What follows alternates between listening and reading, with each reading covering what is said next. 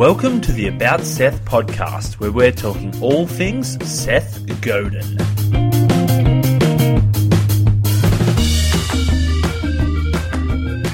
Today I'm diving into part four of The Dip by Seth Godin. The Dip, subtitled Extraordinary Benefits of Knowing When to Quit and When to Stick. And in essence, the argument is that being the best in the world is seriously underrated. So, in order to become best in the world, we need to quit the wrong stuff, stick with the right stuff, and have the guts to do one or the other.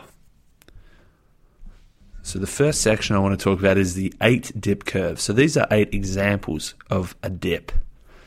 And knowing that there will be a dip and, and seeing a dip coming can be highly beneficial because it means you can choose to either do whatever it takes to get through the dip before you even get there or quit before you even start.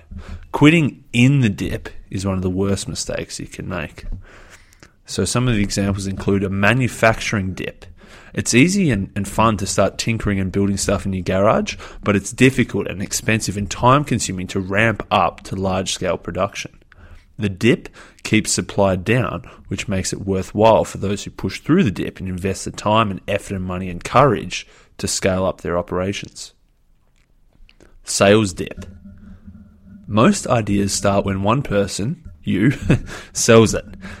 The dip hits when upgrading to a professional sales force, and usually the competitor who builds a large, aggressive sales force first has a huge advantage. Education dip. There's almost always a dip when you're learning something new. At the start, when it's easy, things click, but when the dip hits, then the complexity increases. Risk dip. At some point, bootstrappers realize that they can't pay for everything themselves. The successful ones are those that know the difference between taking on investment to push through the dip and taking on investment for a risky gamble. Relationship dip. There are people and organizations that can help you later, but only if you invest the time and effort to work with them now, even though now is not necessarily the easy time for you to do it. Conceptual dip.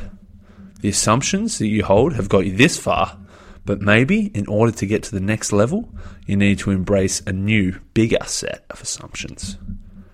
Ego dip. When it's all about you, it's easier, but giving up control can lead to far greater leverage. Most people struggle with relinquishing some of the control or the spotlight, and that's why there's a dip, and that's why most people don't make it through, and that's precisely why it's beneficial to do exactly that. Distribution dip. It's easy to get distribution in some places, like online, and it's hard to get your product in others, like a, like a Walmart or a Target.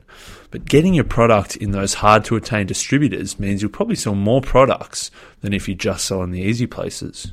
Why? Scarcity. Everyone is in the easy spots, very few are in the tougher ones. The next section seeing the curve in advance. It's pretty easy to determine whether something is a cul de sac or a dip. The hard part is doing something about it.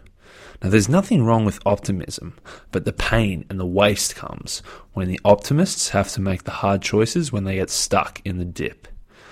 If we know the benefits of quitting, and with some application we can see the curves coming, why don't we quit the wrong stuff sooner?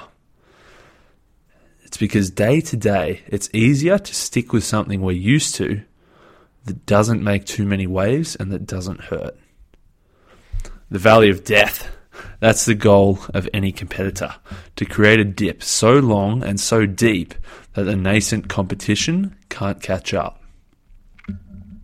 The big opportunity. If you can get through the dip, if you can keep going when the system is expecting you to stop, you will achieve extraordinary results. People who make it through the dip are scarce, so they generate more value. But you already knew that. You're not stupid. You can see that big benefits accrue to those that don't quit. They share the income, the attention, the privileges, and the respect with only a very small handful of others. But you always knew that, so the reason that you should change now is because you can change the story that you tell yourself. As we grew up, we were told that quitting was a moral failure and a weakness, but knowing what to quit and quitting early can actually be a phenomenal strength. Quitting the stuff you don't care about or the stuff you're mediocre at, or better yet, quitting the cliffs and the cul de sacs frees up your resources to obsess about the dips that matter. If you're going to quit, quit before you start. Reject the system. Don't play the game if you realize that you can't be the best in the world at it. Serial quitters spend a lot of time in line. If you observe the queues at the supermarket, you'll see there are three basic strategies. The first is to find the shortest line and stick to it. The second is to pick the shortest line and switch at a maximum of once if something holds up your line, like the uh, the kid forgets their, their lollipop or something. And the third is to pick the shortest line and then keep scanning all of the other options in case one of them becomes shorter than yours. The problem with this strategy is that every time you switch lines, you're starting over. In search of a quick fix, you almost certainly waste your time and you definitely waste the energy jumping back and forth. Now, there are queues everywhere, not just at the supermarket.